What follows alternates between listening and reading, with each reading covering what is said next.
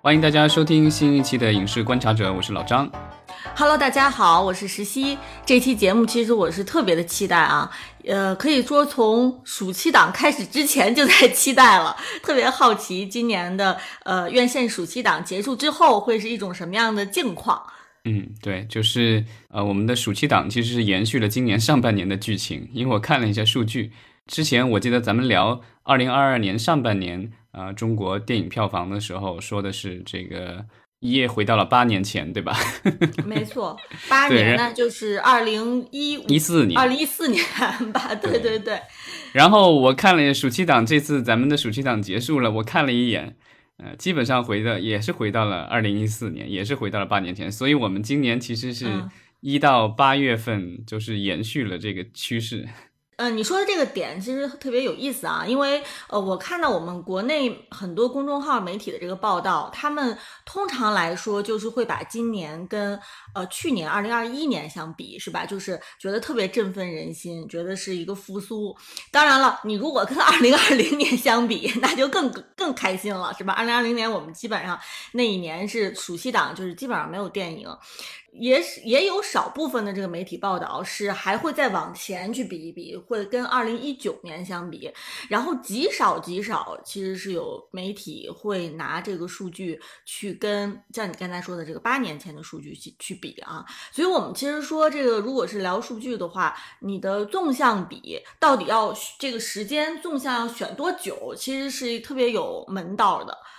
嗯，这个就是数据就不会撒谎，对吧？但是呢，就是看你怎么去用这个数据。那其实，呃，从国内和国外来说的话，现在目前来说，去看票房的增长、减少什么的，大家都喜欢还是跟疫情前最后一年，二零一九年去比。那那个比的话，其实就能看得出来市场恢复了多少。啊、呃，那我们去看先看看、嗯、看看大盘吧。这个大盘，呃，就是我们。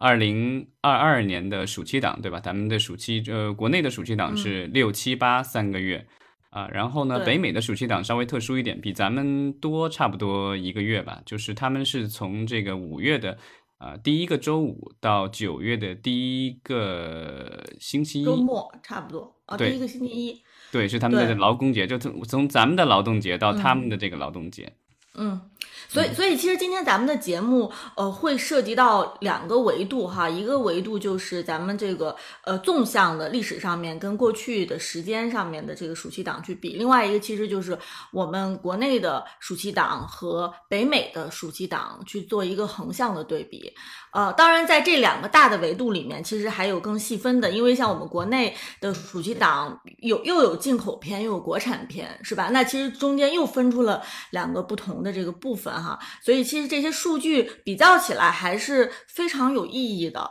嗯，呃，我们先看一下这个大盘。大盘的话，就是其实今年的很多的这个公众号啊，包括我们的一些传统媒体，在报道今年的暑期档的时候。嗯啊，基本上都是喜讯，因为呢，就是呃，咱们至少超过了去年，有了增长，嗯啊，然后而且有一个数据听起来会比较好听一点，就是因为我们的大盘是九十一亿，这个就是猫眼的话，它统计出来的是啊九十一点二亿，啊，这个是今年的六到八月，然后呢，这个去年是七十三点八一亿，这显然是有增长了，嗯、对，但我说为什么这个回到了。呃，八年前就是因为在八年前，二零一四年是九十点九亿，这基本上就差不多了，对吧？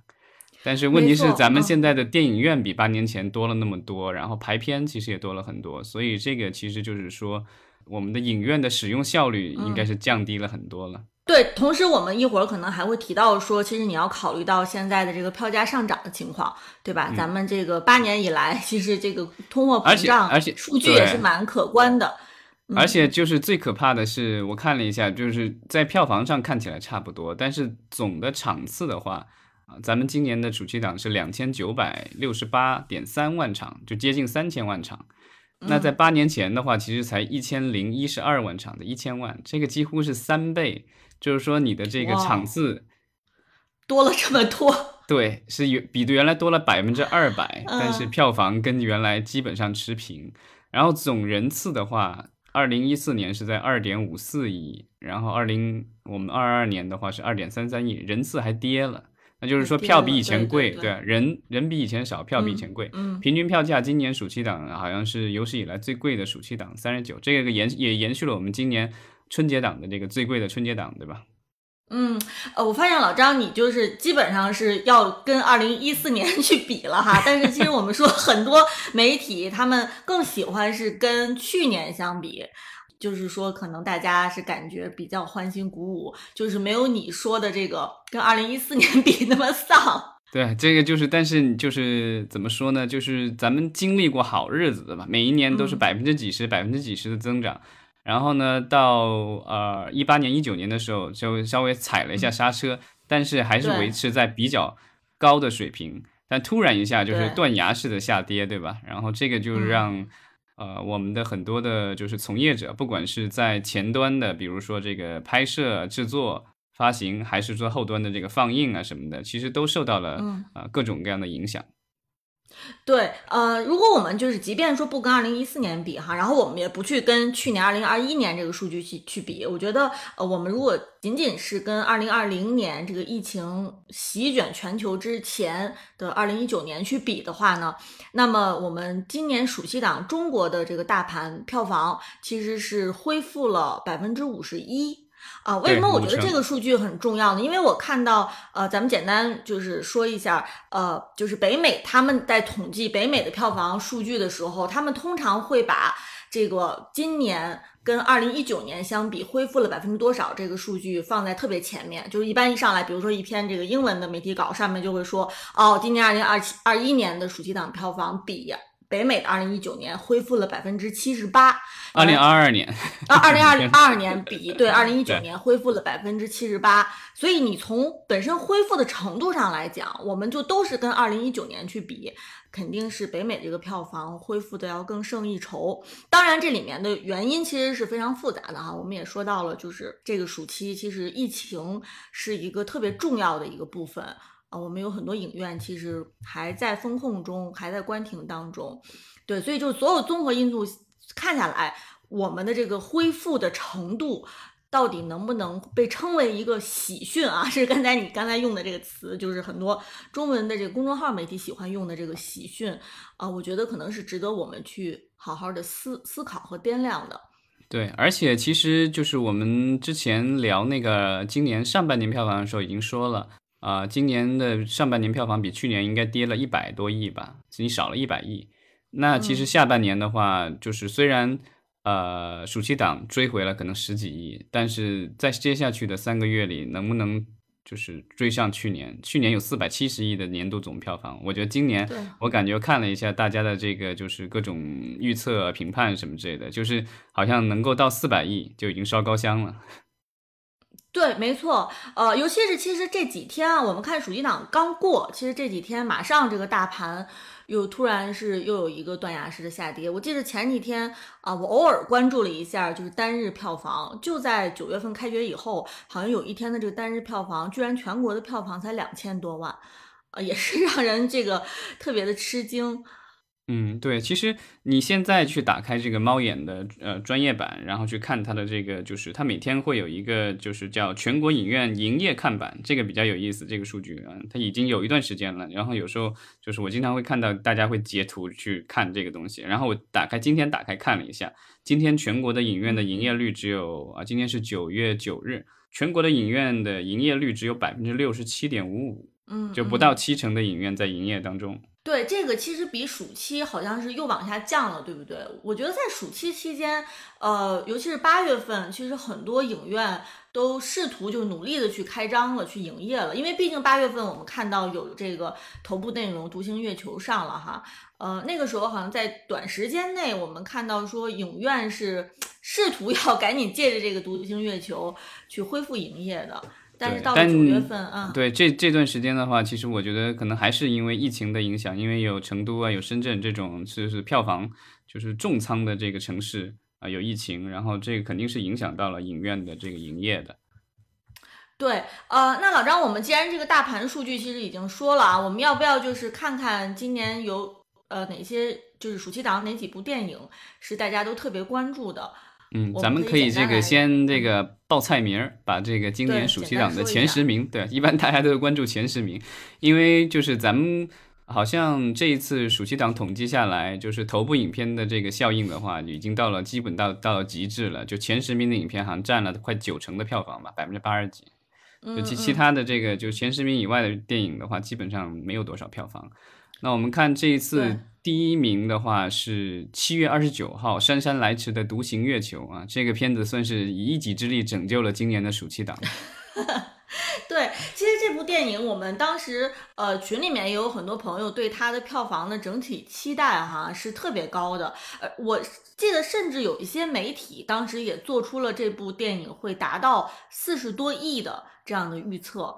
但是嗯最后，其实我们看它的落点啊，基本上是就是在暑期档结束的时候，它是二十八点九八亿，其实没有到三十亿。呃，所以说你要是跟它的这个我们本身之前这个呃其实也不算落点吧，因为目前还在上映当中，呃对对只是说对这个档期内。对现在的预测就是你现在看这个猫眼上对它的这个预测的话，应该就是啊三十多亿吧，就是肯定比当初呃就是大家预期的说什么四十五亿、四十六亿那种就是特别高的嗯这个票房的话有差距。呃，对，但是从这个《独行月球》它本身的呃班底和它的宣传营销以及这个档期本身来说，哈，呃，我觉得大家对它四十多亿、将近五十亿的这个最终票房预测，其实本身是合理的。但是它最终我们我觉得没有达到，肯定是跟我们整体的观影氛围是有非常大的关系的。就是同样一部电影，如果拿到疫情之前，我相信这一定是一部四十多亿或者甚至五十亿的电影的这个体量哈，票房体量是没有问题的。对，在疫情前的话，其实咱们的暑期档的话，其实是诞生过啊、我们的好几部特别票房奇迹，对，就是最最奇迹的应该是《战狼二》，对吧？保持了很长，嗯，对，保持了很长时间的这个票房第一位，但今年好像已经被《水门桥》给超越了。是的，是的，就我们我们历史上电影的票房奇迹很多都是暑期档诞生的哈。对，啊基本上都是在大的档期。对，一个是暑期档，一个就是春节档，基本上就是我们前十名的影片，基本上来源于这两个档期。对，那我们说回到这个《独行月球》啊、其实我觉得从口碑啊、营销啊、它的商业运作方面哈，还有创作层面上，其实我觉得观众还都是相当满意的。呃，当然，对于这样一部从各个层面上都呃得分都非常高的电影哈，最后我们看这个市场的它的容量，其实目前我们看到基本上就是一个三十多亿这样的一个情况。我觉得短三十亿吧，就是 现在好像我看这个就是猫眼上就写的是二十九点几亿，这个就看最后的落点。调了。对啊，继续在不断下调，因为这几天感嗯觉好像呃大盘还是不行啊，所以看它能不能冲三十亿吧。但是如果冲不到三十亿的话，其实也就是说我们的这个暑期档没有一部电影最终能够冲破三十亿。然后我们说了《独行月球》哈，然后可以接下来看看这个人生大事，因为人生大事，其实我记得我们在特别早之前，就是六月初做暑期档的一个前瞻的时候，那个时候我其实有特别的把人生大事拿出来去说哈，我就觉得这部电影的确从题材选择上啊，以及从它面对的当时商业环境来说，其实是值得大家特别关注的。那最终也事实证明了说，人生大事它可能给大家了一个特别大的惊喜，就是这样一部剧情片、小成本剧情片，最后它在暑期档内的票房达到了十七点一亿。嗯，这个也是呃，算是这种现实主义题材，对吧？就是没有特别的噱头，其实就是很简单的一个故事，然后呢，吸引了那么多的观众走进电影院啊，心甘情愿掏腰包。啊、这部片子我们之前聊过，它本来是定档的，它定过好像是改过好几次档，好像二月份定档过一次，然后后来推到了这个清明档，然后清明嗯。档因为疫情的原因，然后又推到了暑嗯。期档啊，本来就是可能大家都不是特别看好这部电影，就是觉觉得这个嗯。题材啊，然后这个体量的话，可能不会有太大的水花。没想到啊，一下子冲冲到了这个暑期档的，差差点成了头牌的。如果没有《独行月球》的话，就是头牌了。对，所以特别恭喜这个人生大事哈。那么也就是说，我们其实暑期档的排名头两位的都是想当理理所应当了哈，都是国产片。而且《独行月月球》和《人生大事》，我们看从类型上来说，从题材上来说，它是截然不同的两种电影，对吧？所以我觉得这个是我们可以看到说，哎，有不同的、完全不一样的电影，然后占得了今年暑期档的这个头两把交椅。那么排名第三的就是咱们的进口片了哈，就是六月也是六月初上映的《侏罗纪世界三》。嗯，这个是我们前十榜单里唯二的呃这个进口片之一啊，而且这一次特别有意思，这两部进口片都出自同一家好莱坞电影公司啊，就是这个环球，对吧？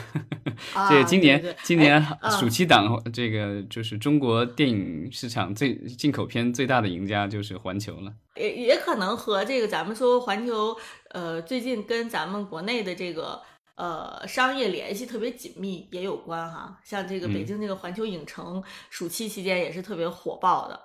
嗯，那《侏罗纪三》的话，作为今年难得的这个进口片，对吧？然后。啊，票房总票房在呃，它不是总票房啊，说错了啊，暑期档的票房有十点六亿啊，但现在基本上就是电影院已经不大有人看了，不知道是下映了没有啊？我这个我最近没关注，但是北美的话就是流媒体已经上线了，所以就是现在已经已经算是有高清资源了。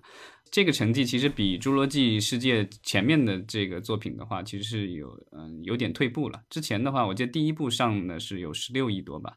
啊，当然这个是几年前的事情了。那现在看的话，就是啊，今年进口片这个十亿的话，也很有可能是这个第一名。当然有看这个，就是今年下半年啊，我们的《阿凡达二》到底能不能进来？那如果《阿凡达二》能进来，我觉得有可能在是这个年底的时候能冲一冲，看看能不能成为这个今年的进口片的票房冠军。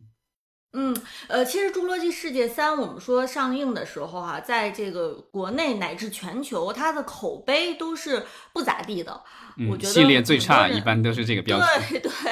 我觉得大家也都基本上默认说，哎，《侏罗纪世界》这个 IP 是不是也就是穷途末路了，也 就也就是走到头了。山穷水尽了哈，实在是剧情上面让人大跌眼镜这种。呃，但是我觉得从另外一个方面啊，从另外一个维度来看这件事儿，就是我们说无论如何，《侏罗纪世界》虽然说大家的观影体验可能没有那么的满足，但是呢，它六月份作为呃今年长久以来都很沉默的这个进口片。啊，之一吧。我觉得其实这个《侏罗纪世界三》是让大家至少是短时间内重燃了走进电影院、回到电影院这样的一个呃欲望吧，对吧？因为我觉得在《侏罗纪世界三》上映之前，我觉得你大家就对对电影电影好像都是真的是，呃，对这个院线电影啊，去电影院看好像都已经好像没有什么 期待了。这个《侏罗纪三》至少是让大家。意识到说哦，原来还可以选择去电影院看一部进口大片。对，就是这对有些观众来说，他们觉得这才是这个暑期档电影应该有的样子。其实要说起来，这个人生大事哈，它正好是排在了《侏罗纪世界三》之后的两周上映。呃，我觉得多多少少也是借着这个《侏罗纪世界三》给这个整个这个这个商业气氛打了一个一阵强心剂。啊，也也也是有借到这个这个这个气氛的啊。我们我觉得也可以去从这个层面上去思考这件事情。就是如果说前面没有《侏罗纪世界三》去这个拖一下这个整个的我们的观影的气氛，那么你六月二十四号直接空降一个人生大事，我觉得很有可能 很多人是那个时候还没有做好心理准备要重返电影院的。啊，所以我觉得《侏罗纪世界三》至少在今年的暑期档来说，它可能有它独特的一个作用。嗯，就是一个催化剂，对吧？然后啊，我们看第四和第五是两部港产片，嗯，一部是《神探大战》，然后一部是《明日战记》。对，《神探大战》的话是算是神探系列的第二部吧？啊，然后第一部我看过，这一部新的我还没有看。啊，那它票房是七点一二亿。然后啊，古天乐这个就是。拍了那么多年的《明日战记》终于是上映了，在八月份的时候，呃，是赶的是七夕的档期，然后是六点二三亿。不过，《明日战记》其实也是不巧哈，跟这个《独行月球》正好撞在一起了。嗯，对，而且都是这个科幻题材。当然啊，从观众的选择来说的话，啊，独行月球应该是呃更受欢迎一些。当然，明日战记虽然刚开始的时候，嗯，就是票房令人担忧啊，因为口碑不是特别好，但是后来经过社交媒体的一阵炒作。啊，后来票房又起来了，对吧？现在我看这个，虽然档期内票房是六点二三亿，但是我看现在的话，就是你现在打开猫眼看，啊，《明日战记》已经到了六点五三亿的这个票房今天，然后最终的这个票房预测是六点六七亿，所以就是还有一点点空间了。嗯，然后呃，排在六七八三位的哈，这个都是咱们的这个国产片了。呃，当然就是第六位，其实是今年暑期档大家比较关心的一部动画片啊。当然，这部动画片是好像也是中间调档调了很多次，是吧？也是突然定档新神榜。呃，然后排名第七的这个断桥哈，它排名你看啊，断桥排名第七，但是它的其实票房成绩已经只有呃二点二九亿了。嗯，所以说从基本上，我觉得从这个。第六位新神榜再往后的六七八九十，其实这个票房成绩已经都是比较 惨淡的了。对，就是怎么说呢？就是呃，刚才那个新神榜我忘了咱们说了票房没有？就杨戬这部的话是三点三四亿，这个对于国产的动画片来说，其实还算可以了。当然。呃，就是对于追光来说，这肯定不是他最好的成绩，当然也不算太差啊啊。然后断桥的话是李玉导演的新片，然后上映以后也是这个，因为是选这个悬疑片吧，悬疑剧情片，然后口碑也是受到了一定的冲击啊，所以现在票房也刚刚开，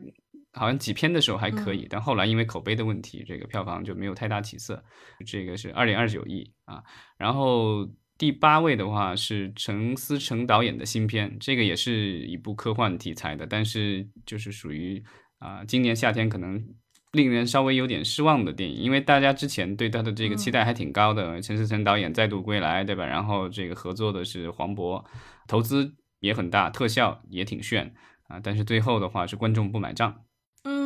嗯，对，其实你刚才说到这个，如果说这个断桥口碑受到冲击哈，其实我觉得今年暑期档恐怕恐怕这个口碑崩塌崩的最厉害的，就莫过于这一部外太空的莫扎特了吧？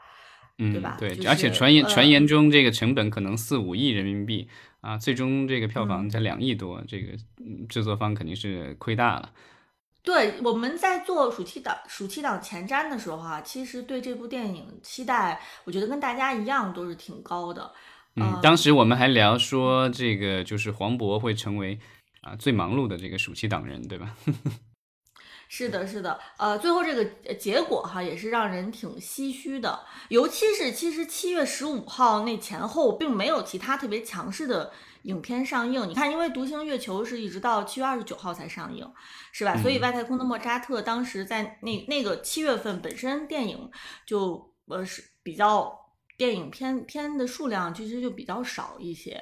嗯就可见说他的这个电影的这个也是让大家有太太不满意了哈，的确是让大家大家这个格外的失望了。呃，当然，在今年暑期档，它仍旧挤进了前八位哈。那么排名第九和第十的，基本上就是都没有上两个亿。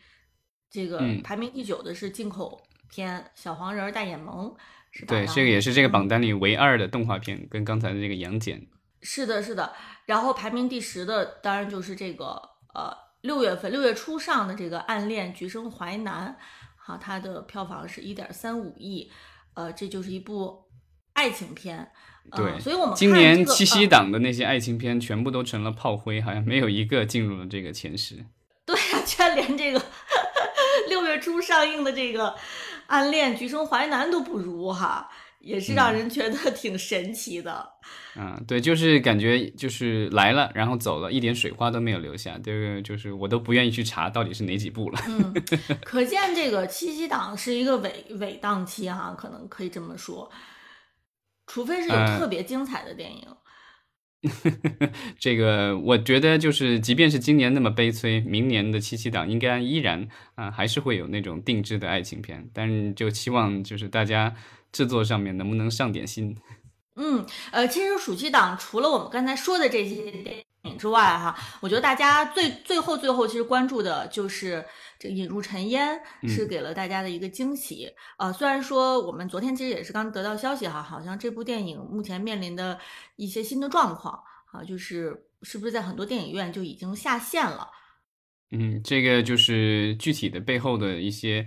原因什么的，目前也没有一个官方的说法，就是各种猜测吧。但是对于一部这种小成本的呃文艺片来说，我觉得它的成绩应该是鼓舞了一部分的，至少这些文艺片导演吧。因为其实在国内的话，去文艺片啊，基本上都是一个吃力不讨好的活儿，基本上就是嗯呃，在海外可能电影节走走红毯，然后参参选一下的，有幸能够入围，那就是很好的事情了。啊，能够得奖当然就更好。当然，这个现在最近几年感觉得奖的概率越来越小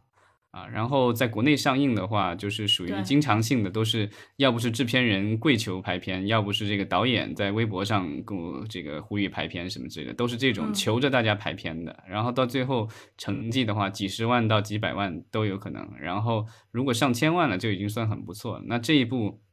引入尘烟在第一天上映的时候，排片不到百分之一，票房只有几十万。啊，就是上了一阵儿了以后，然后大家都觉得好像上到两三千万的时候，大家都觉得应该要下线了。导演都已经撤出了这个所谓的宣传了，就是把自己之前发的这个宣传的东西都从自己微博里给删了。结果因为社交媒体的酝酿啊，然后让他的票房居然逆袭了。然后在暑期档这个结束的时候，突然一下居然还升到了这个单日票房的这个首位。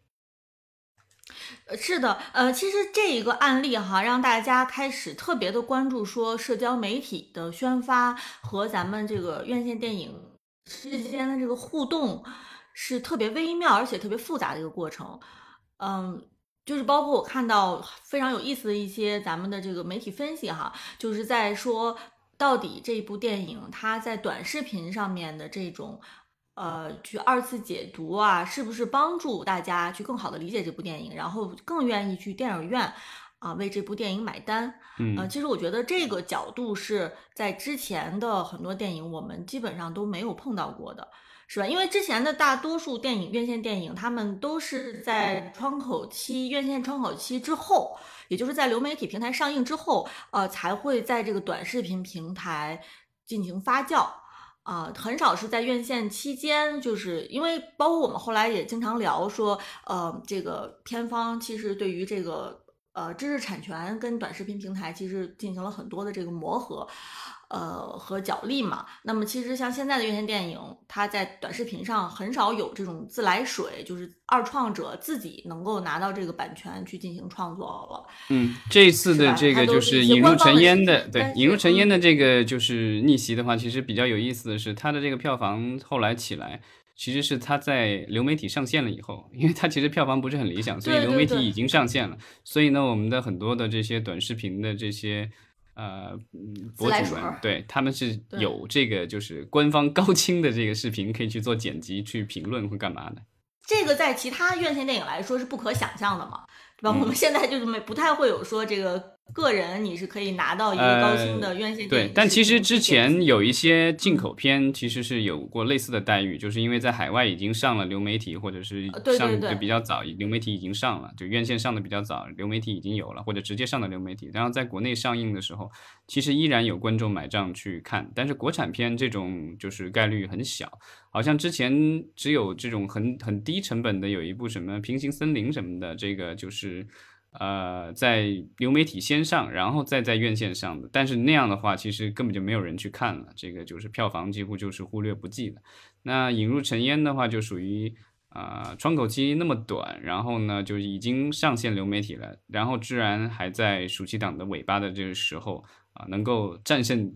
一众的这个暑期档的这种种子选手，这个是能让人觉得有点不可思议。是的，我觉得这个案例哈，可能是值得我们很多做宣发的朋友去研究很久了。对，其实北美今年有类似的案例，因为今年北美的话，就是在暑期档结束的时候，就是嗯，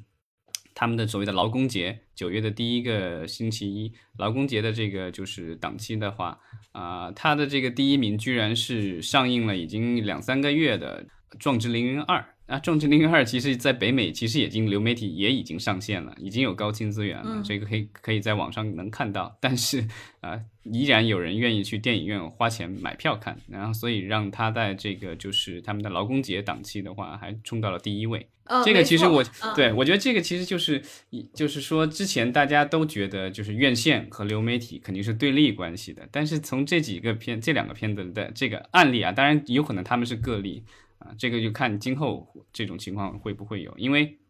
像之前的话，呃，北美的就是像 HBO 什么 MX 上发这个华纳的这个院线电影，就是院线和网络。啊，同时上，然后当时也有几部电影票房也还不错，《哥斯拉大战金刚》，然后那个就是呃沙丘什么之类的，就票房也还可以。然后呢，就是网络上也关注也挺多。当然也有反面的案例，比如说迪士尼的这个黑寡妇，对吧？就是大家觉得就是它起片特别厉害，然后到第二周的时候，因为有高清资源，所以第二周掉的特别厉害啊。这个就是嗯啊，就我觉得大家还是在试验吧，就是有窗口期这种做试验，但至少这个引入尘烟。证明给大家，就是没一部没有特效，也没有大明星，没有什么特别噱头的电影。然后啊，即便是已经有高清资源了，依然有一些观众是愿意啊花钱走进电影院去看。没错，既然你已经说到了这个北美今年的一些情况哈，咱们要不然接下来就来看一看北美暑期档的一个大盘吧，以及他们的重呃重要的电影都有哪些。嗯，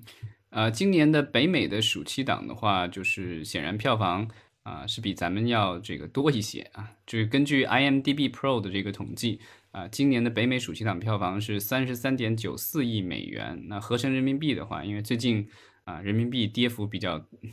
大，所以呢这个呃合成人民币以后稍微多一点，二百三十一亿。我查了一下，按照现在的汇率，那去年是十七点六九亿，所以呢它这个所谓这个我看这个有些媒体评论的是说这个叫飙升了百分之九十二。啊，当然，这个就是刚才就是回回到，如果跟二零一九年比的话，也是同期的百分之七十八，就是恢复了接近八成。那像咱们国家去年是恢复了七成，对吧？就是整体全年啊，今年的话就是感觉好像这个恢复的能力要稍微差一些。啊，那你我们比对比这个数字的话，就是他们是二百三十一亿，那咱们其实因为比他们少一个月，所以我就自己做了一点手工，然后把五月份的票房摘出来，跟我们的六七八加在一起。那五月份我一不看不知道，一看的时候我才回想起来，五月份因为疫情或各种影响，今年五月的票房惨到不惨不忍睹，只有七点一六亿。啊，对，所以加起来，你看跟七八呃六七八加起来的话，只有九十八点五六亿，这个就是只有北美的一半儿不到。那我们如果单说这个，就是北美这个暑期档的一个纵向比哈，我们看到其实北美的电影票房它也有一个这个票价上涨。对吧？刚才老张也说到票价没有，就是票价其实没有涨。我看那个就是他们有统计这个数据，然后票价的话，好像过去的这个三年都是九块一毛七美元，就是已经相对稳定了，就是没有说。而且你考虑到啊，北美还有这个其他地方，其实很多都是通货膨胀，所以这个就是这个票价其实已经比较良心了。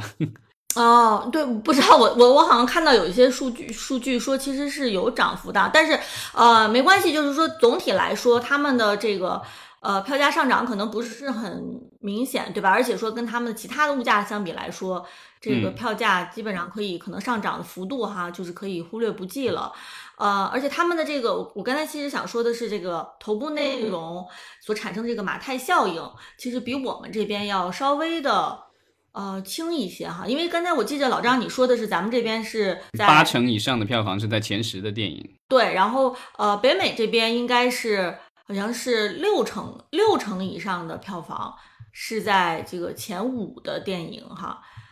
嗯，其实其实也挺高了，说实话。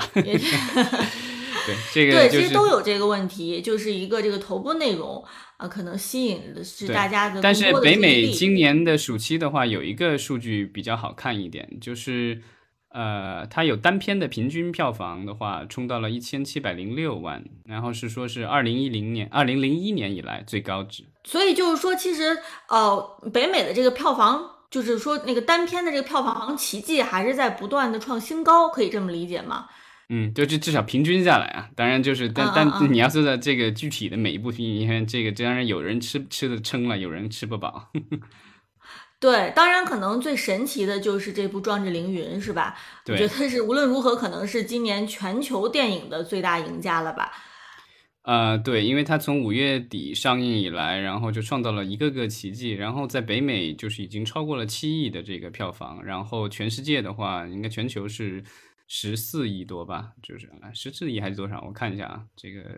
就因为它目前来说还在这个票房在不断的增加当中，所以呢，就是这个已经是啊，汤姆·克鲁斯啊从影以来应该是票房最高的电影了。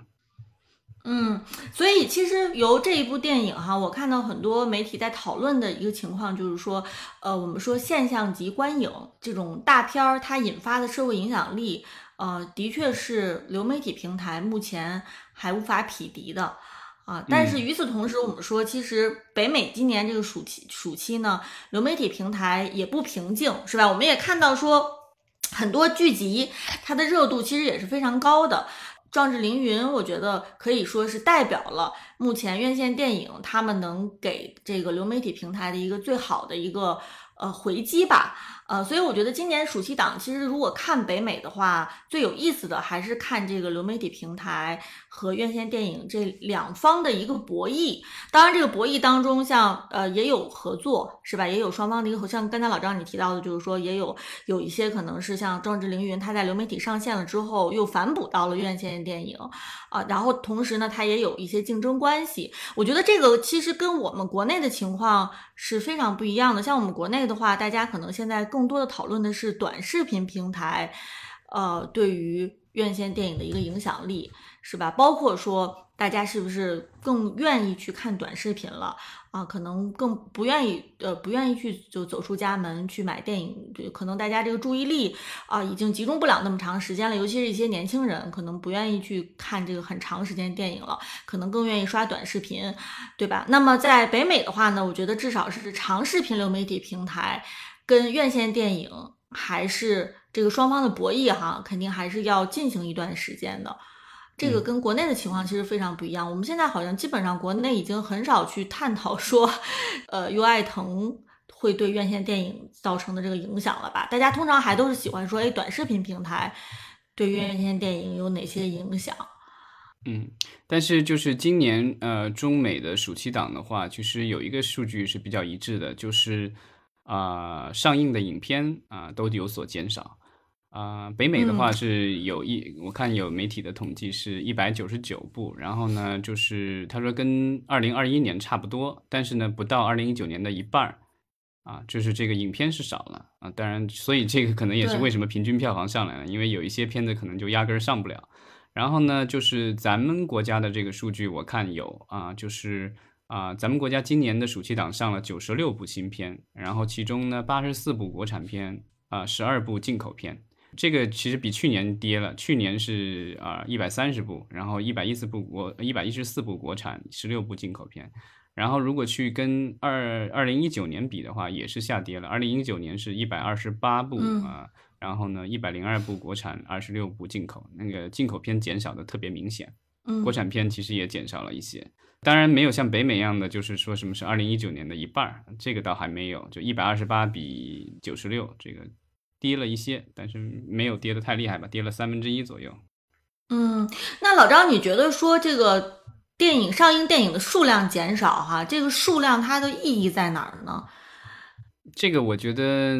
这我主观的判断了，就没有相关的数据支持。我觉得就是电影院。因为受到了冲击嘛，所以呢，就是你现在要去电影院发行一部电影的话，其实风险更大，成本可能也会更高。所以呢，就是小玩家、中小玩家可能将来的这个就是这种机会越来越少？对，会少一些啊，也不说越来越少吧，当然肯定比以前又会少一些。所以这个就是你说的这个马太效应，就是这种大片儿的话，什么之类的，可能会将来会越来越多的这个统治票房。然后啊，至少我觉得在北美来说，这种小成本的电影。就是要逆袭或什么之类的，可能概率越来越小。但啊，这些电影的话，可能会越来越多出现在流媒体上。就中低成本的。当然，现在呃流媒体平台也在改变自己的策略。之前我们也聊到过，像奈飞啊，还有 HBO Max 什么的，就觉得他们还也在流媒体也想砸这个高成本的影片，就是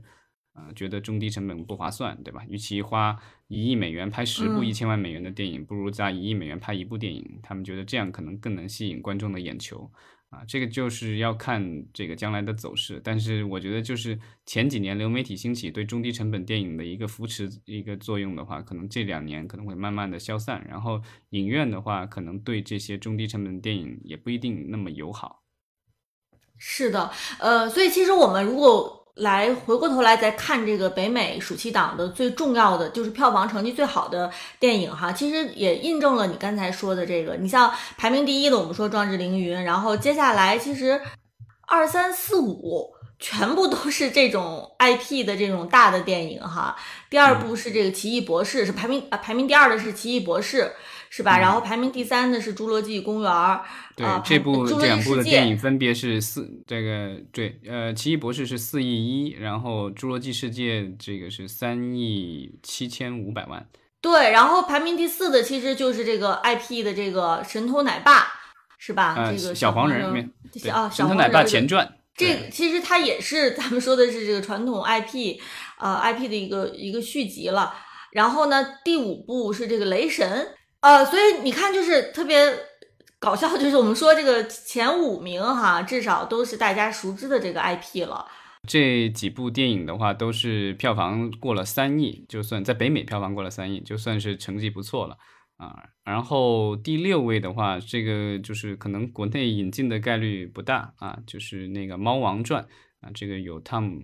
汉克斯主演的。我们之前这个暑期档前瞻的时候，其实提到过这部传记电影啊。这部，嗯，我觉得因为猫王在美国的知名度以及这个就是这个主创的这个就是阵容吧，所以这部电影在北美的话票房还不错啊，有接近一亿五千万美元的票房。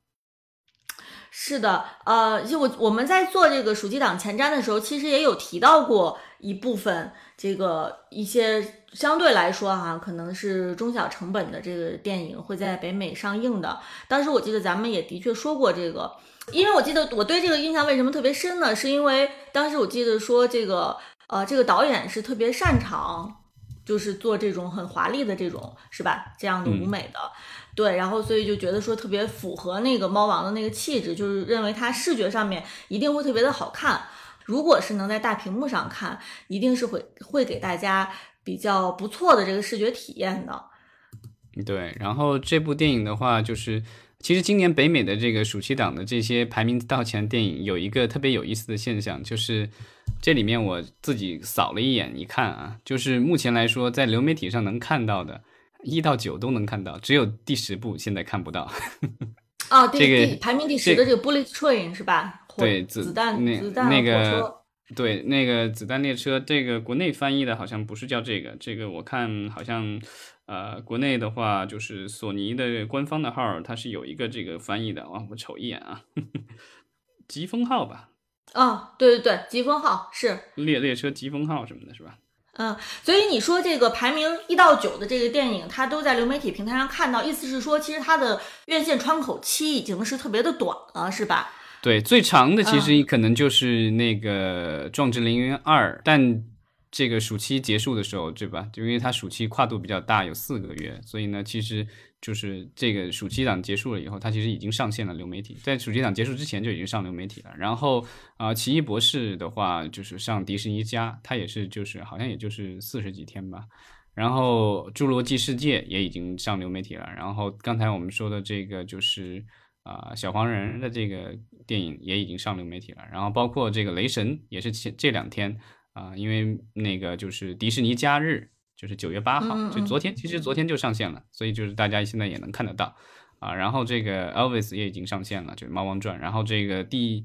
七名是这个也是环球的电影《Nope》啊，这个是一个科幻的惊悚电影，对吧？这个也已经网上已经有了一亿两千万的票房。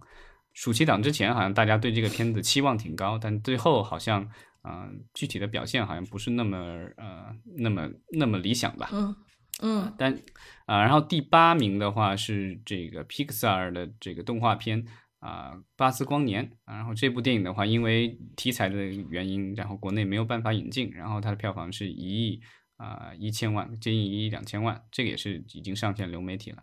啊。然后还有就是这个第九名是一个惊悚片吧，《The Black Phone》黑电话啊，然后这个是八千多万，就不到一亿了。这个就是北美的话，其实到前八名都是过亿了，然后第九名是不到。啊，是八千九百万，然后第十名是这个索尼的这个杀手疾风号，杀手疾风号，对，是这个，对，就是布拉德比特的新片。这部电影的话，其实之前国内也放了一些物料，所以我猜想他们应该是努力想要引进的，但是目前来说好像并没有这个档期的这个消息。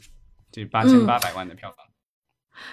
对，所以我觉得刚才其实你说的这个点哈，就是这些电影相对在很短的窗口期就进到流媒体。这个情况其实我觉得是值得我们后续再深入的去探讨和观察的。就是说，一部院线电影它的生命力、它的价值啊，是是有多少是能从院线票房体现的，然后有多少是能从这个流媒体平台去体现的。嗯，我觉得这个其实是特别有意思的。但是呢，我觉得很可惜的一点就是，我们看现在这些电影在流媒体。线上的这个表现其实没有一个统一的数据能够体现出来，是吧？就没有一个官方的或者第三方的客观的数据能够进行比较啊。就是流媒体，因为大家都是我觉得各说各话嘛。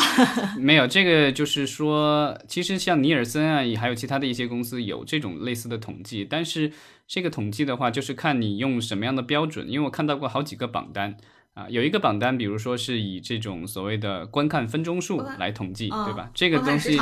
对，观看时长，然后这个怎么说呢？嗯，有一些公司，比如说像奈飞或什么之类的，它的那个数据没有那么透明，所以呢，其实这些媒体研究公司也是去抽样调查，然后算出来的这个东西，具体怎么算的我们不知道了。当然，它它会做出这样的榜单。啊，有月度的榜单，或者是有这个按周的榜单或什么的，这是一种榜单。另外的话，因为北美的话，我们知道啊，它除了有这种就是所谓的订阅用户，就是像奈飞啊、迪士尼加什么，你交一个月租或者交一个年费啊，你就能一直看上面片子，一般不大呀需要这个额外加钱看。另外还有就是我们之前节目里聊过的这个 PVOD，对吧？就是在咱们国内的话，就是这个付费点播这种 PVOD 的话，它其实也有这个榜单。怎么说呢？但它又很分散，因为它有在在苹果的 iTunes 里有，然后在 Google Play 对吧？谷歌的一这个就商店里也有，然后啊这个，然后另外在好多的这个流媒体平台也有这种就是这种出售的，就按单片付费的这种。啊，所以呢，就是它有一个这个付费的榜单。那付费的榜单的话，它其实也是只是统计到了每可能拿每个平台的数据来看，但是去横向去各个平台不之间不同的比都不大一样。但是，呃，我前两天看到一个很很搞笑的，呃，也不是就比较有意思的报道，就是说。呃，就是暑期档这个快结束了嘛，然后当时是暑期档快结束了，现在已经结束了。然后啊，就是他们去看了这个北美的这些流媒体的榜单啊，就是这种付费的这种什么的这个榜单，然后发现这个《壮志凌云二》几乎都出现在榜单，要不是第一名，要不第二名，就是这个就是基本上就是说它已经成了一个跨平台的一个爆款。对，就是这种咱们说这个《壮志凌云二》哈，它是这种现象级的这样的电影的话呢，呃，它。的确是单由一个流媒体平台，我觉得是驾驭不了的。嗯，就是 像你说的这种跨平台的出现这种情况，其实我觉得首先这个这个院线电影带给大家的这个视听体验一定是呃超长的，是吧？所以呢，然后最后才能这个跨平台。呃，所以我们说像《壮志凌云二》这种呃电影呢，可以说是可遇不可求吧。啊，我们不，我也也也不太可能指望说，呃，每一年都会出这样的电影，是吧？它可能也有它的这个历史地位，好，然后也有也跟我们当下的这个整个的这个呃经济政治环境都有关系的这样的一部电影，是可遇不可求的电影。这就好像说我们国内的这个像呃呃人生大事或者像引入尘烟这样的电影，从某种程度上来说，其实其实也是可遇不可求的。啊，就是我们其实没有办法用一个呃完全的一个商业规律去预测这样的电影会成功。嗯，但是就是从北美和就是中国的这个就是前十，你可以看得出来，北美的这些片子的话，基本上都是重工业的片子，对吧？就是只有这个可能这个什么 Elvis《猫王传》这个可能相对好一，但其实它的成本也不会太低。啊，然后虽然对它赚，然后其他的有动画片，然后都是科幻、超级英雄，对吧？然后动作片啊，其实这个制作成本都不会太低，然后难度也不会太太低。然后但嗯在咱们国家的这个就是这个前十名来看的话，啊，这个今年的话其实是国产科幻片算是这个扬眉吐气了，对吧？这个就是好几部啊，对，然后呃，这一次的话就是港产片，然后也有两部啊，但是就是说怎么说呢，就是特别重磅的这个就是高成本的电影的话，其实也就是这个《独行月球》，对吧？其他的这些的话啊，也可能就外太空的莫扎特也算一部，然后其他的这个就是这个还有《明日战记》，其实这个科幻片，国产科幻片在崛起，但是呢，可能受大家的这个怎么说？满意什么之类的，这个还没有到这个就是好莱坞电影的那样的一个程度，因为他们的这些电影的话，其实是在全球啊都在热卖，然后咱们的这个国产科幻片的话刚刚起步，然后国内的这个接受嗯还需要一定的时间。你刚才其实提到了说这个呃北美的这些电影他们在全球热卖哈，但是咱们其实之前说的这个票房表现。呃，是北美的票房是吧？我们嗯并没有把这些电影没有说到他们的这个全球票房成绩。当然，就如果说到全球票房成绩，可能这个数字，呃，会更加惊人一些。这个就是今年的，就是全年的票房冠军，目前来说是这个《壮志凌云二》。现在就是下半年可能唯一能够挑战的，很有可能就只是这个就是。阿凡达。呃阿凡达二，但是《阿凡达二》上映的时间嗯。会比较晚，十二、月十六日，可能比如说它跨年度，这样的话，就是如果你嗯计算的话，可能会有可能还超过不了，所以也有可能这个《壮志凌云二》会保持到这个年底的这个就是票房第一啊，十四亿，全球它这个就很平均了，就是它本土是七亿，然后呢国际市场是七亿四，然后加起来是十四亿四。对，所以所以其实就是我们刚才一直在聊北美暑期档哈，其实我们还是把这个体量给它只放在北美了，还没有说到这个全球票房的情况，是吧？但是无论如何吧，我觉得呃，其实你刚才说的一个点，我是觉得是非常赞同的，就是说北美票房前十这些电影，你即便说是像这个 Elvis 或者是 Nope。啊，或者是像你说的这个 Black Phone，就是排名第九的这种呃小成本的这种惊悚片儿，但它基本上其实在北美它都是比较成熟的这个工业工业生产线出来的电影，对吧？还有包括这个杀手疾风号 Bullet Train，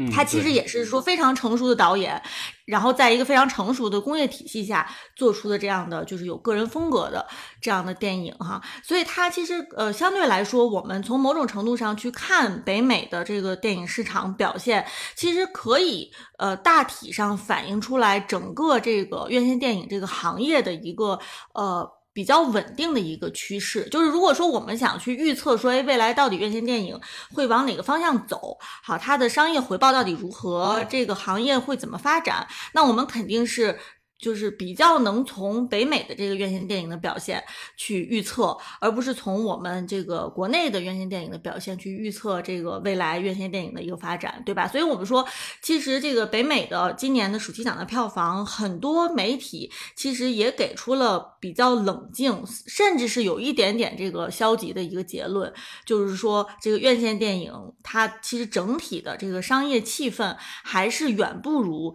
疫情前了。啊，或者说就是说，我觉得疫情可能只是一个加速器吧。就是其实在，呃二零一九年左右，其实整体商业院线电影的这个环境已经是受到了流媒体平台啊、包括后来这个短视频平台，其实是比较大的一个冲击了。啊，就是说还能不能说未来还有足够多的电影数量能够撑得起大家全年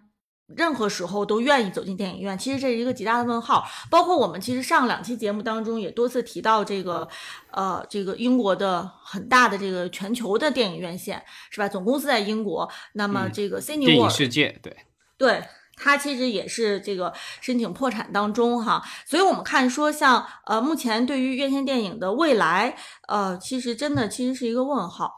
呃，那么我们如果说回到说 国产的院线电影，呃，是不是还能嗯持续未来几年能够慢慢的复苏？哈，这个也也是可能是我们要呃比较谨慎的去预测的，而不是说像我们今年看到的很多这个公众号媒体已经在用一些啊、是恢复啊、复苏啊啊、这样的词去描述。我觉得用这样的词说说真的还是真的是太早了。因为远远没有到这个复苏，嗯，这个这个这个这个趋势远远没有出来，是吧？对，其实我觉得就是咱们的这个电影市场的话，其实是跟我们的啊怎么说，电影制作以及电影院的这个荧幕的这个数量增加啊同步在成长的。所以呢，其实我们除了看这个电影票房的数据以外，我觉得其实到年底的时候，我们还需要看的是我们的电影院现在还剩多少，对吧？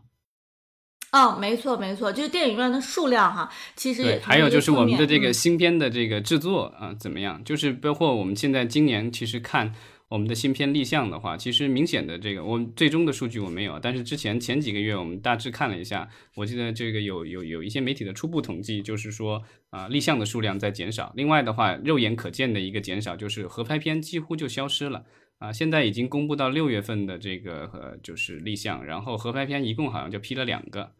这个就是所是，就是这个基基本上改变了这个咱们这个国内的中国电影的一个就是一个趋势吧。因为在过去的这个十来年里的话，其实呃我们的票房的这个前前几位基本上都是所谓的这种合拍片为主，就是这但大部分其实是中港合拍片了。但现在的话，其实你看，就是连这个中港合拍片都已经越来越少了啊。那这个就是我们的这个就是制作已经发生了很大的变化了。那我们的电影院。其实虽然已经到了这个之前说是二零二一年到了八万块银幕世界第一，但是今年的话啊，因为疫情的影响，目前来说好像这个统计到八月底的话，好像只有七万多块。那这个少的这几千块银幕是暂时性的关了，还是说这个永久性的关了？这个我们目前还不知道。啊，到时候我们可以看看这个，到时候这个年底就明年年初的时候，看看有没有统计说这个到底过去一年当中，我们的电影院到底发生了什么样的一个变化？嗯，没错。那咱们其实今天时间聊的挺长的了哈，其实聊的差不多了。老张，你还有什么要补充的吗？呃，其实我这两天看到国外的有些报道比较有意思，说的是就是因为。啊，因为咱们刚才聊这个票房的话，其实可以看到，就是我们国内的这个暑期票房的话是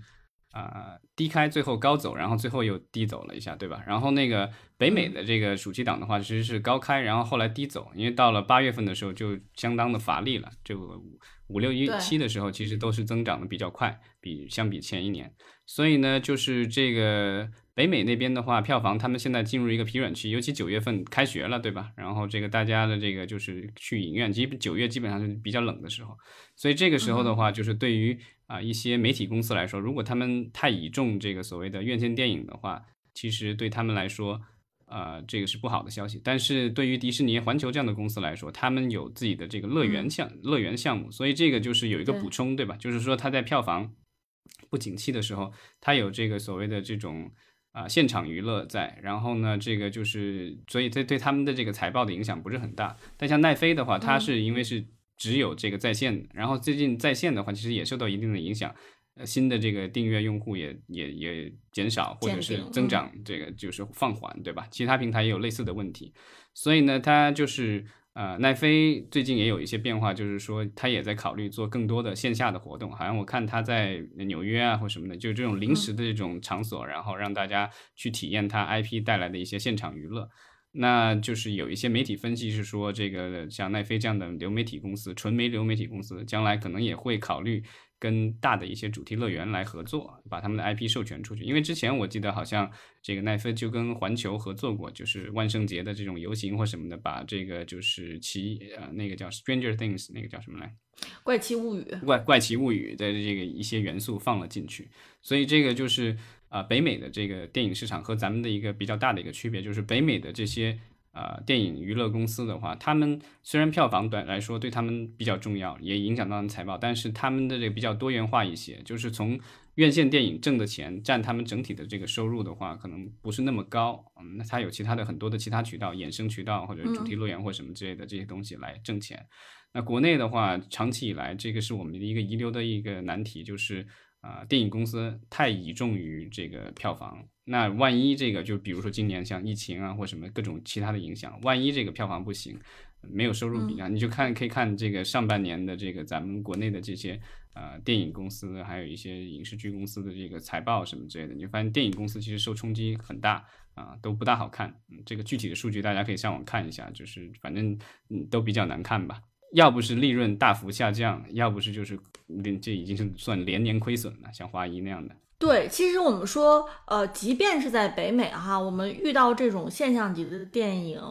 呃，引起全社会的这个共鸣的，呃，毕竟院线电影是极少数、极个别的，是吧？但是流媒体平台它的好处就是因为它上面的内容量是非常大的，那么它可能比如说像你刚才提到的这个《怪奇物语》。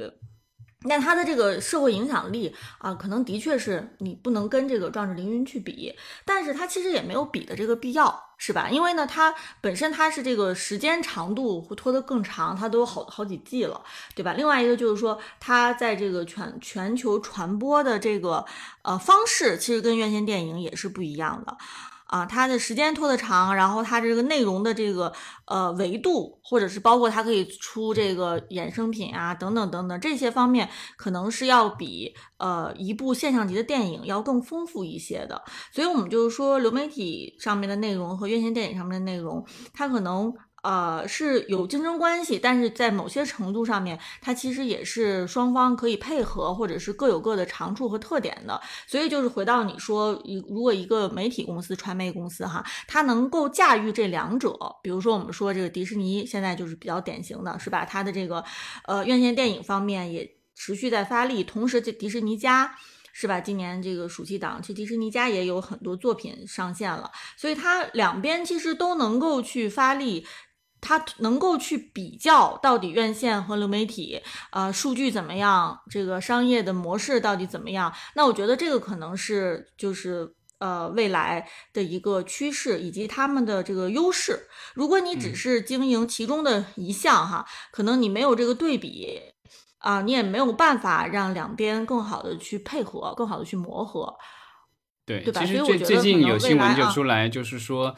一个比较有意思的现象就是，北美的这些大的这个几大公司，对吧？几大电影公司，他们的这个新片的窗口期啊越来越短。但是另外一个有意思的现象就是，像奈飞这样的公司的话，它的有一些这个就是想要去评奖的一些电影的话，它其实窗口期现在在变长。当然，可能这个票房本身对他们来说并没有说有特别大的意义，因为那个那个那个钱跟他们这个从用户身上直接赚到的钱来说的话，可能特别少。但是就是这是一个趋势，可能也是大家在做一个实验，就是说这个东西啊，到底是我一下子全部都放到网上，让所有观众一起看到啊，比较对我更有益利，还是说我这个东西还是需要有一个线下的一个酝酿，然后之后再在这个网络上面这个去挣钱，这样就是看这个怎么样才能利益最大化吧。就是现在我觉得就是国外的流媒体公司和电影公司都在做这样的各种各样的试验。那国内我觉得，因为咱们的这个竞争环境的这个问题，所以其实现在没有太多的公司能去做这样的实验。没错，呃，那我们今天其实时间聊的差不多了，咱们看看有没有听友想上来跟我们做一个互动啊。这个最后我们要做个小广告，就是我之前我们可能也提到过，就是因为这个暑期结束了嘛，然后我们会回顾一下过去这一段时间的各种娱乐产品，对吧？然后我们经常聊的那个这个电影我们已经聊了。然后呢，之后我们会做这个综艺的一个这个回顾，然后另外的话还有我们的这一直在做的这个国产剧的一个回顾，然后欢迎大家持续的关注。呃，也欢迎大家关注我们《影视观察者》这个节目，然后可以到我们的节目的专辑页面，在专辑简介当中有咱们的听友群的二维码，然后大家可以到群里面跟我们进行一个更深入的一个日常交流。那我们今天就聊到这儿，感谢大家，再见。嗯，好，再见。